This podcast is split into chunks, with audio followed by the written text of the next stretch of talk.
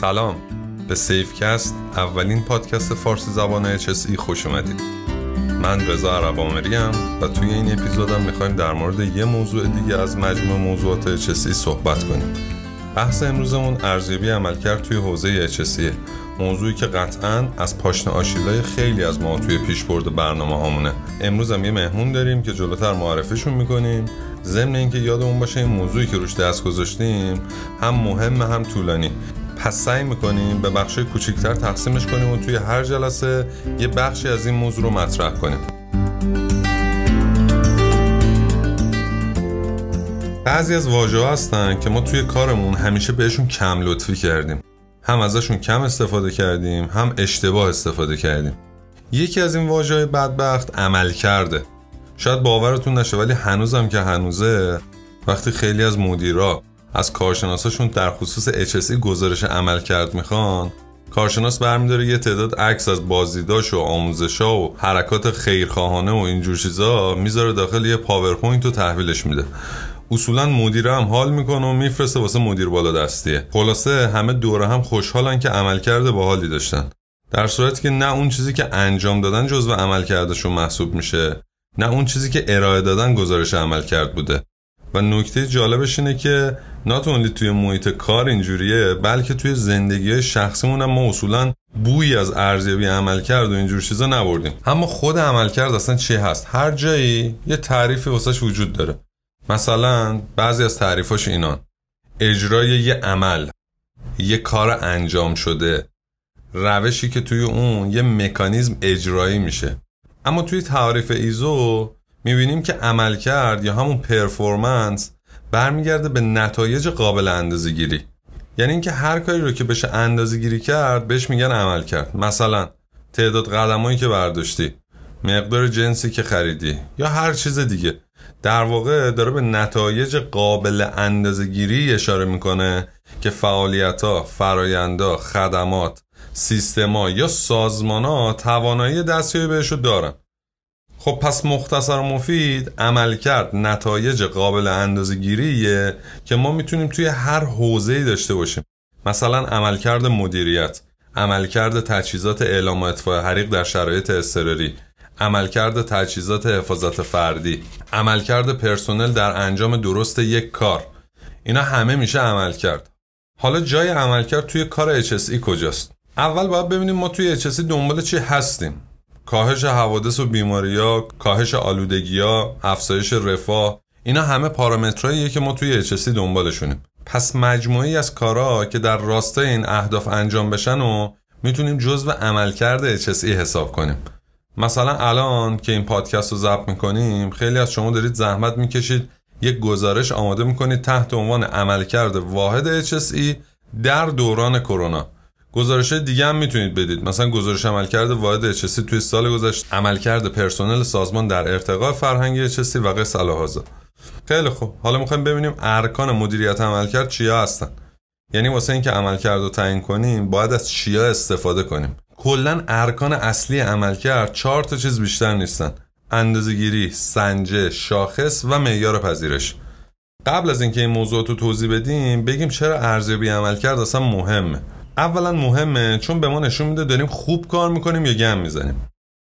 دوم مهمه چون ما اگه بخوایم برای خودمون برنامه ریزی کنیم باید ببینیم کارهایی که تا الان کردیم درست بوده یا نه. و سوما مهمه چون اگه بخوایم کسی رو قانع کنیم که یه کاری رو انجام بده یا انجام نده باید براش دلیل و منطقم بیاریم. چه شواهد و دلیل و منطقی بهتر از عمل کرد خب حالا بگیم این ارکان عمل کرد چیان؟ اول از همه بریم سراغ شاخص. اصلا ما برای چی به شاخص نیاز داریم و تعریف شاخص اصلا چی هست؟ و مهمتر از همه چه شاخصهایی توی اچسی به دردمون می‌خوره و کاربردی تره اول از همه می‌خوایم بدونیم شاخص یا ایندیکیتور چه معنی میده. خیلی وقتا تعریف شاخص و سنجه با هم قاطی میشن و ازشون یه مفهوم برداشت میشه. در واقع شاخص یه عدد محاسبه شده است. برای اینکه عمل کرد یا نتیجه یه کار رو نشون بدیم. و سنجه اون داده هایی که برای محاسبه شاخص استفاده میشن. مثلا سرعت رو به عنوان یکی از شاخص هایی که خیلی براتون آشنا مثال می‌زنم. ما اینجا برای محاسبه سرعت که خودش یه شاخصه داریم از دو تا سنجه استفاده می‌کنیم. یکی فاصله ای که طی شده و داریم با کیلومتر بیانش می‌کنیم. یکی هم زمانی که صرف شده که داریم با ساعت مطرحش می‌کنیم. یعنی نتیجه هر اندازه گیری میشه یه سنجه. توی بعضی متون سنجه رو میجر توی بعضی هم ایندکس معرفی کردن. واسه ما هم فرقی نمیکن نیازی که ما رو به سمت تعیین شاخص توی سیستم میکشونه همون ارزیابی عملکرد سیستممونه. حالا بگیم شاخص ها چند دسته هستن؟ شاخص ها در کل دو دستن. دسته اول شاخص های leading ن که ما اصطلاحا بهشون میگیم شاخص های lead. اسمای مختلفی واسهشون هست. مثلا شاخص های کنشی شاخص های آینده نگر شاخص های active شاخص های proactive. اینا همه اسامی هستن که روی شاخص های lead می‌ذارن. این شاخص ها در واقع ابزارهایی که قبل از اینکه اتفاقی بیفته وضعیت سیستم رو به ما نشون میدن. و با استفاده از این ابزارها میشه نقاط قوت و ضعف سیستم رو شناسایی کرد. و این شاخص دارن سازمان رو قادر می‌کنن بتونه اقدامات پیشگیرانه انجام بده. و سازمان رو کمک می‌کنن قبل از اینکه حادثه یا بیماری اتفاق بیفته براش اقدامات کنترلی طراحی کنه. مثلا شاخص نفر ساعت آموزش ایمنی برای کارگرا. وقتی من به عنوان یک کارشناس این شاخص رو نگاه می‌کنم و می‌بینم این عدد توی کارگاه هم به سمت صفر میل می‌کنه از روش متوجه میشم که اوضاع آگاهی کارگرا روی بحثای ایمنی داغونه و سریع سعی می‌کنم یه برنامه براشون بچینم. خب واضحه خط مبنای ماها برای شاخص ها حوادثن. یعنی چی؟ یعنی اینکه هر شاخصی که نشون دهنده اقداماتی باشه که برای پیشگیری از حوادث انجام داده میشه میشن شاخص های کنشی یا همون لید. یه نکته رو دقت کنید. چرا من نگفتم تعداد ساعات آموزشی؟ از عبارت نفر ساعت آموزش استفاده کردم. چون طبق تعریفی که اون بالا داشتیم تعداد ساعت آموزشی دیگه شاخص نیست یه سنجه است. مستقیما قابل اندازه گیریه. خب حالا بریم سراغ دسته دوم شاخص ها که بالا هم یه اشاره بهشون کردیم. دسته دوم شاخص ها که اصطلاحا بهشون شاخص های لگ میگیم بازم اسامی دیگه ای دارن.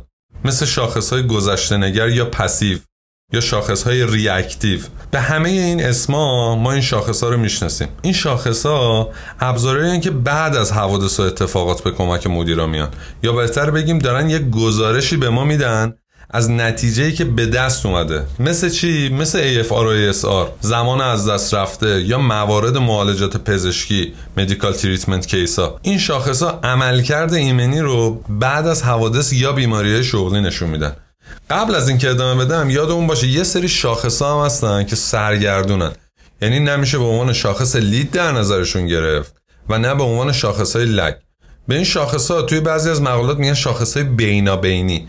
مثلا تعداد شبه حوادث در یک ماه. یا تعداد شرایط یا اعمال ناایمن گزارش شده توی یه بازه زمانی. اینا کلا هم خوبن و هم یه جورین. نمیشه گفت پیشگیرانن چون به حال یه اتفاقی افتاده.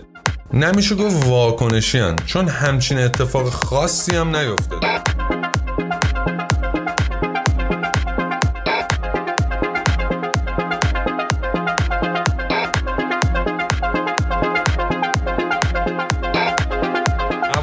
که مطرح میشه اینه که از این شاخص چجوری باید استفاده کنیم. کدومشون بهترن کدوماشون رو باید بیشتر استفاده کنیم. جواب این سوال اینه که شما باید بتونید از کنار هم گذاشتن های لید و لگ ارتباط معنیدار بینشون پیدا کنید. و این میشه کلید موفقیت شما توی کار با ها بذارید یه مثال بزنم تا یکم مطلب جا بیفته. فرض کنید رفتید یه جا شروع به کار کنید. میگید آمار حوادثتون اینجا چجوریه؟ جوابی که طرف بهتون میده اینه. خدا رو شکر ما اینجا تا حالا حادثه بزرگ نداشتیم. یکی دوتا بوده که سرپایی مداوا شدن تموم شده رفته. شما با این حرف چه نتیجه می‌گیری؟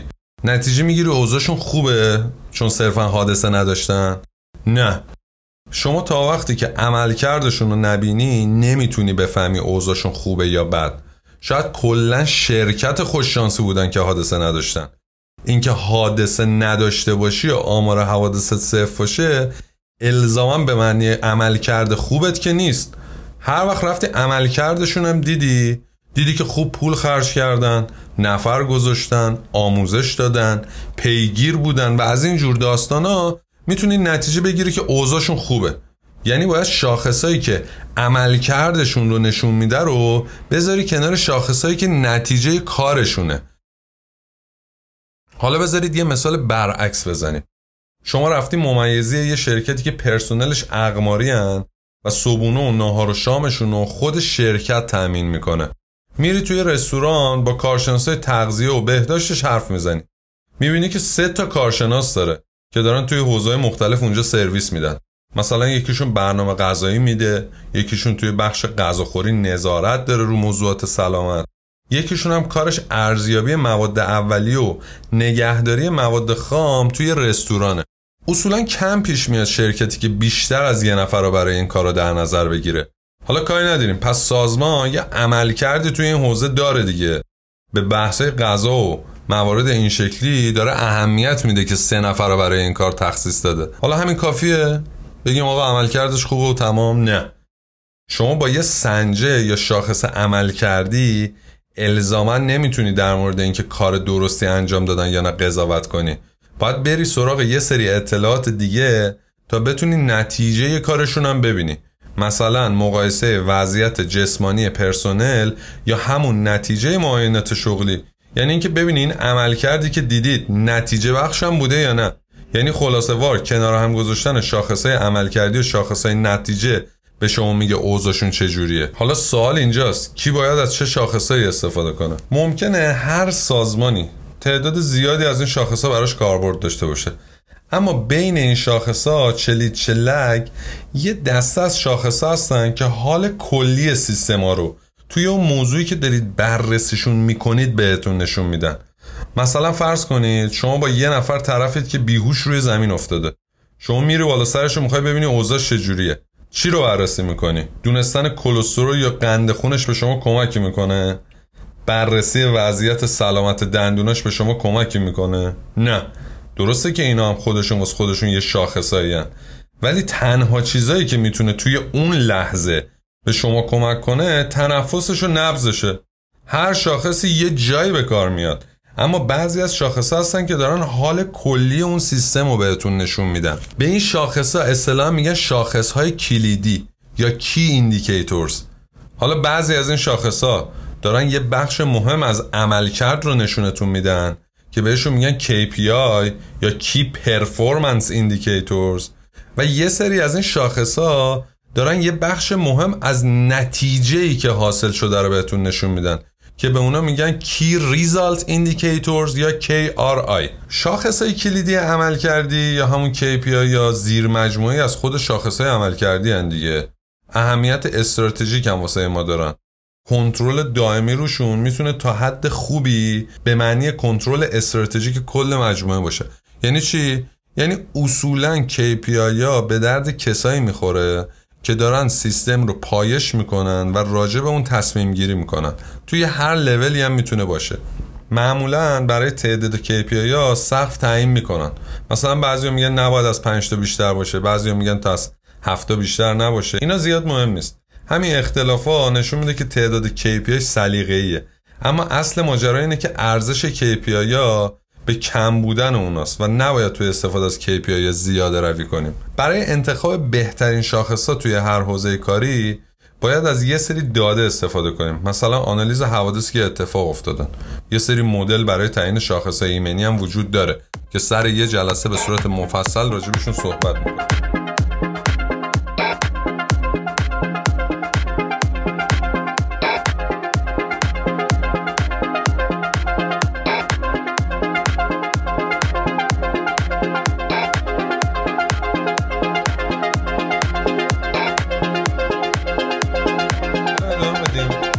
فرض کنید طیف گسترده از این شاخص ها رو انتخاب کردید. حالا نوبت اینه که تعیین کنیم چه رنج یا گستره از این شاخص ها می‌تونه وجود داشته باشه و چه گستره از این شاخص ها برای ما قابل قبوله. برگردید به مثال شاخص سرعت. اگه بخوایم راجع به نتیجه اندازه‌گیری شاخص هامون تصمیم گیری کنیم باید یه معیار داشته باشیم دیگه. مثلا بگیم معیار قابل قبول ما. برای این شاخص سرعت توی اتوبان همت 80 کیلومتر بر ساعته یعنی چی؟ یعنی عددی که در نتیجه محاسبه یه شاخص حاصل میشه باید با معیاری که از پیش تعیین شده مقایسه بشه. تا بفهمیم همخونی دارن یا نه. آیا ما توی محدوده معیارهای تعیین شدهمون قرار داریم یا سقف معیارهای تعیین شده عدول کردیم؟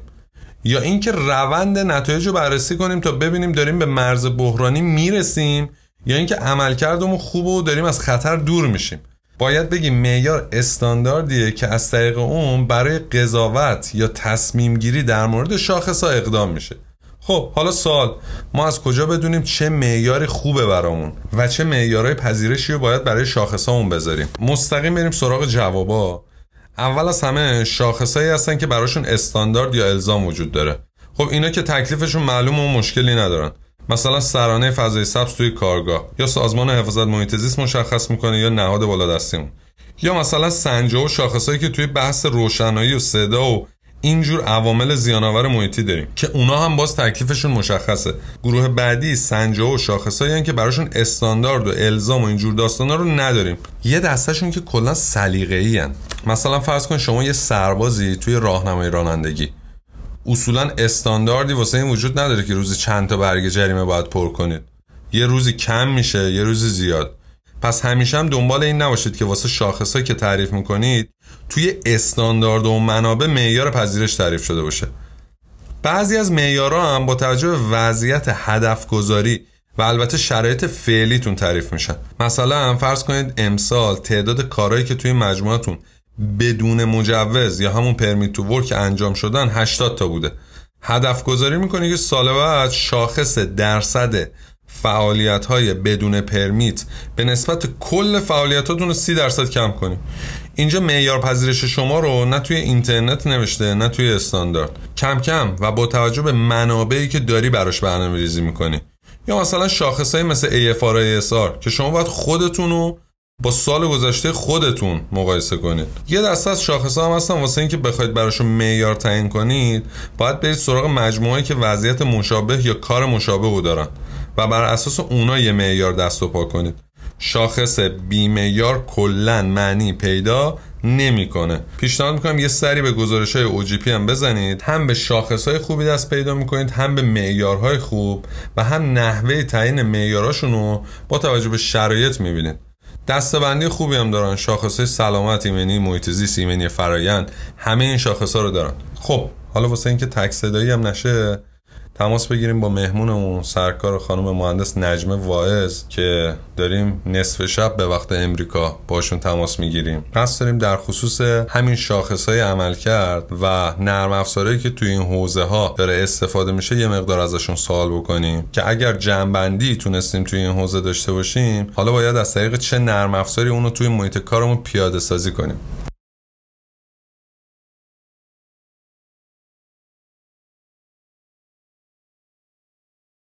نجم سلام. خوبی؟ خیلی ممنون. شما چطوری؟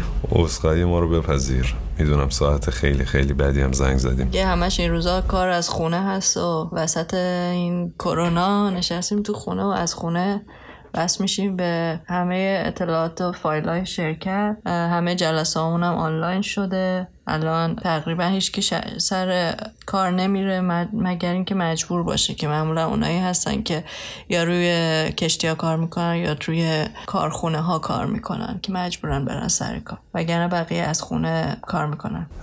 اینجا هم تا اونجایی که امکان داشته سعی کردن که دورکاری انجام بدن. خب ولی چیزی که در عمل می‌بینی انقدر جمعیت زیاده و ترافیک زیاد شده توی این روزا که اولین چیزی که به ذهنت می‌رسه اینه که تنها چیزی که وجود نداره دورکاریه. ما این صحبت ریزی شب گذشته ما و دیروز صبح شما در واقع با هم داشتیم. راجع به موضوع ارزیابی عمل کرد. بی زحمت اول یه توضیح به ما بده.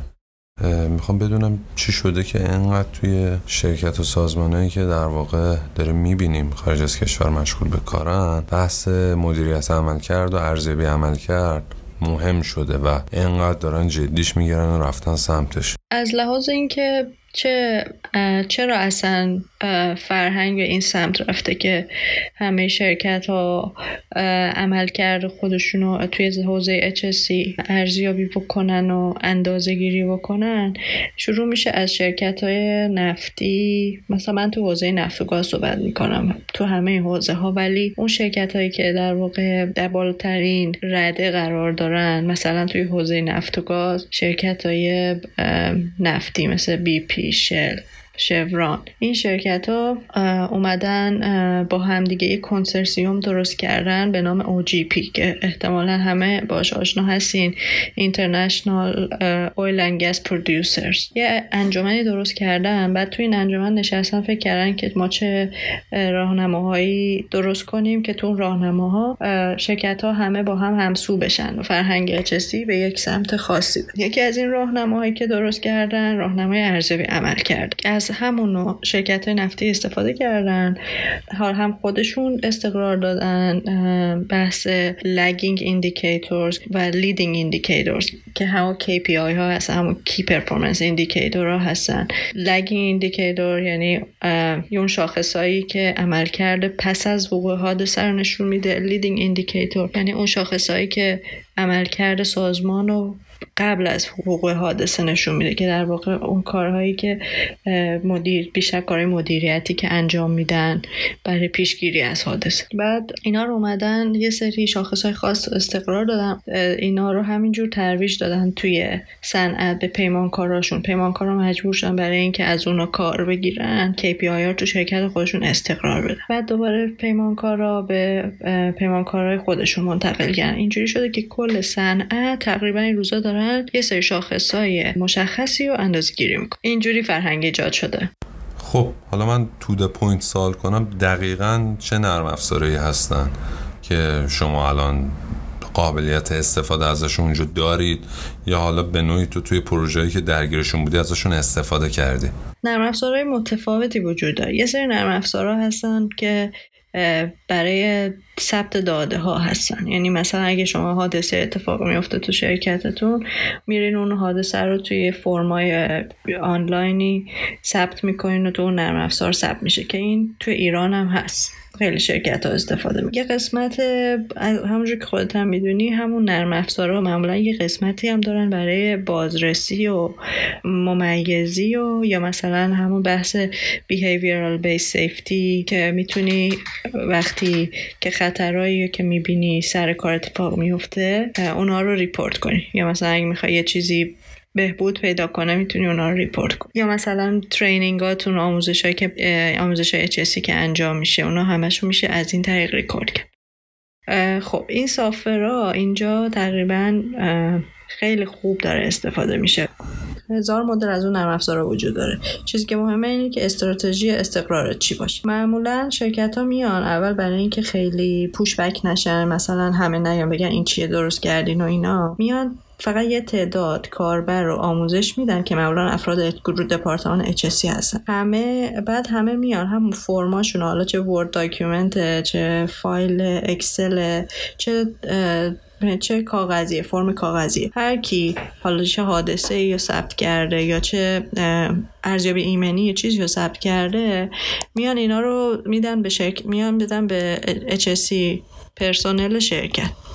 پرسنل HSE وارد سا... وارد نرم افزار می‌کنه. خب اینجوری چند تا اتفاق میفته اولا اینکه دیتایی که training کمتری لازمه زمان استقرارش کوتاهتر.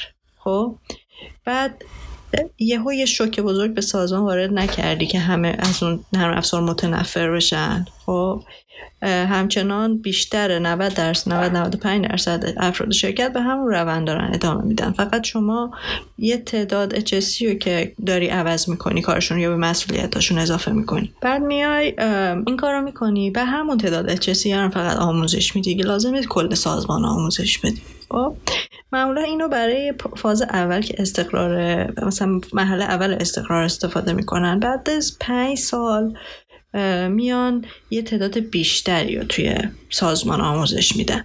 دیگه تا اون موقع نرم افزار جا افتاده بعد خوبی ها و بدیهاش در اومده تست شده فرما درست شده اشکالات نرم افزار در اومده. اسم نرم افزار هم جا افتاده تو شرکت. خب؟ دیگه به یه جای خوبی رسیده حالا اگه اون نرم افزار منفور باشه که احتمالا همون در همون سطح نگرش میدارن عوضش نمی‌کنن.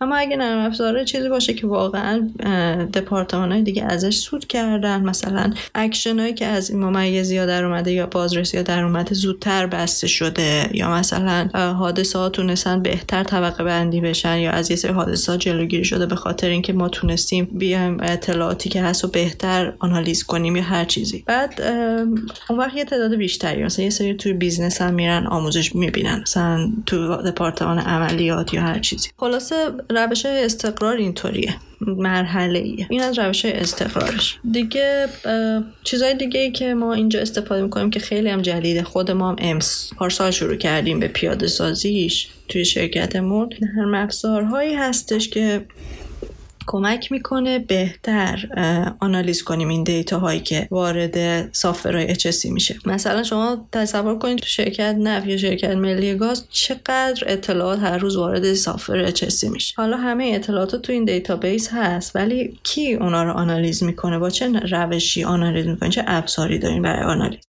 آره معمولا از اکسل استفاده میشه که بتونیم در نهایت این دیتا رو تبدیل کنیم به یه سری چارت و نمودار و table که آخر ماه مدیر بره توی جلسه ماهیانه به مدیر عامل و بقیه نشون بده. بعدم سر تب بفرستن بالا به سمت شرکت ملی ها و دفاتر مرکزی که اونا بیان در سطح بالاتری با هم مقایسه بکنن. ولی همه اینا بستگی معمولا وقتی که شرکت ها از اکسل استفاده می‌کنن یه سری معایب داره.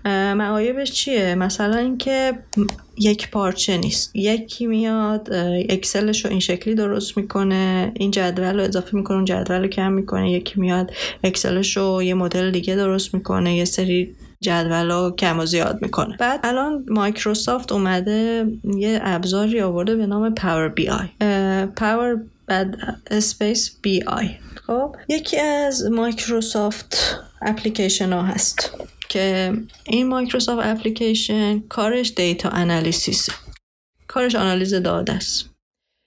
cloud base می‌تونی لینک هر software HSE یا هر database ی که داری. حالا ما داریم تو زمینه HSE حرف می‌زنیم.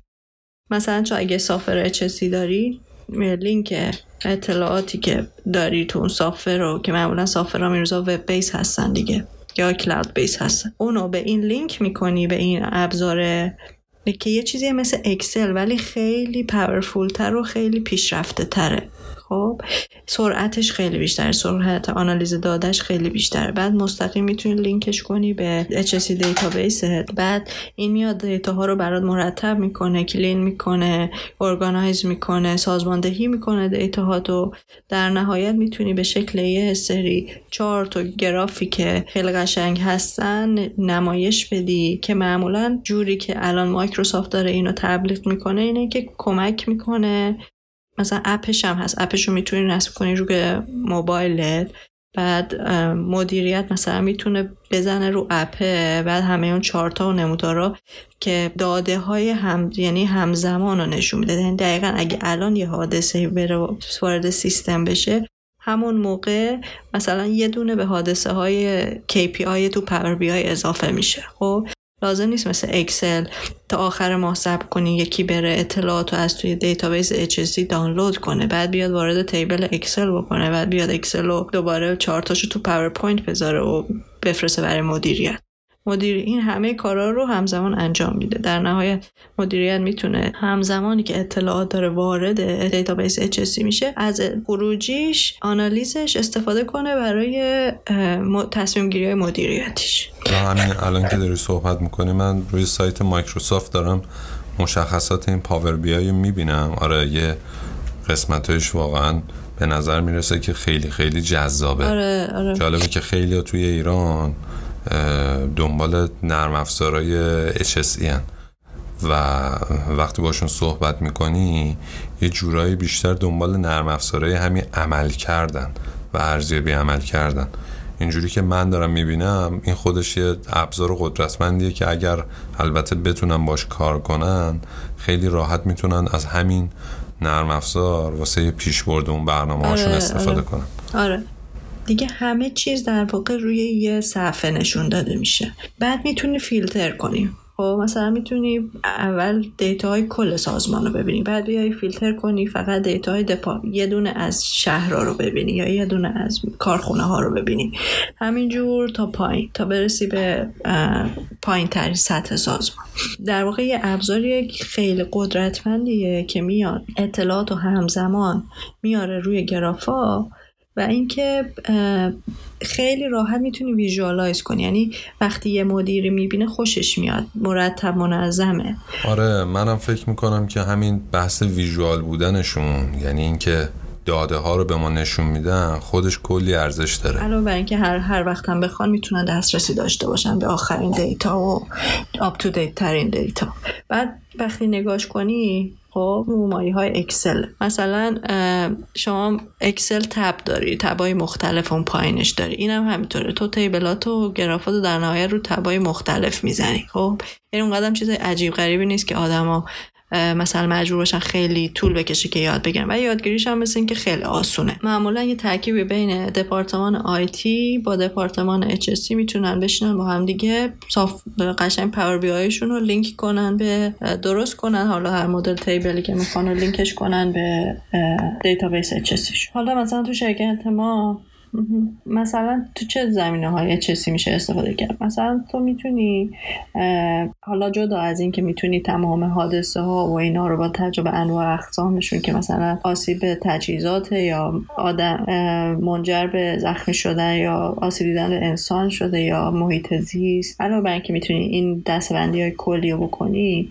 می‌تونی مثلا بیای بر اساس ریسک اون حادثه دسته بندی کنی. خب مثلا چند تا حادثه داشتیم که با توجه به ریسک ماتریس ریسکشون قرمز بوده جزو های ریسک بوده مدیوم یا low risk بوده. علاوه بر اون می‌تونی بیای هر چی اکشن هست. حالا مثلا نشون بدی که کلا از بین تمام حادثه هایی که اتفاق افتاده توی سازمان چند تا از corrective action هایی که براش تعیین شده بسته شده چند تاش هنوز بازه. اونایی که بازه خیلی مهمن. مثلا engineering control ن یا PPE یا administrative control ن خب از همه جهت می‌تونی یعنی در واقع تو داری اطلاعات تو یک جوری آنالیز می‌کنی که یه معنی خوبی داشته باشه. خب این نرم افزار چه جوری هست؟ رایگان یا پولیه؟ مثل اینکه desktop دو نوع دو مدل داره. یکی خود Microsoft Power BI ه که اون مجانی. می‌تونی نصبش کنی روی کامپیوتر ولی یه دونه دیگه هم هست Power BI Pro که اون پولیه ده دلار به ازای هر ماه و هر user. آره ما پارسال استقرار دادیم. IT هم دپارتمان دپارتمانی بود که اومد استقرار دادین و و الان واقعا خیلی کارمون راحت شده. مثلا ما برای اینکه الان اطلاعات یه دپارتمان دیگه یا یه کارخونه دیگر رو ببینیم لازم نیست که خودمون بریم اول تو نرم افزار data bank همین HSE data bank مون بعد خودمون search کنیم بعد خودمون Excel فایلش رو export بکنیم. قشنگ میریم فقط روی این کلیک می‌کنیم رو software رو application Power BI اون کارخونه رو انتخاب می‌کنیم. همه اطلاعاتش میاد. چه leading indicator ش چه lagging indicator ش خیلی کار رو سریعتر کرده. بعد اون چیزی که آدم ازش لذت می‌بره visualization ش یعنی اونجوری که نمایش داده میشه همه چی مرتب و قشنگ. مرسی نجمه ممنون از توضیحاتت از اینکه وقت تو در اختیار ما قرار دادی. می‌دونم که نصف شب از آروم صحبت کردنت هم مشخص بود که زمان خوبی رو ما انتخاب نکردیم ولی به هر حال عذرخواهی می‌کنم. قرار بود که این پنجشنبه حتما پادکست رو بیرون بدیم و ممنونم ازت که همکاری کردی با اون همراهی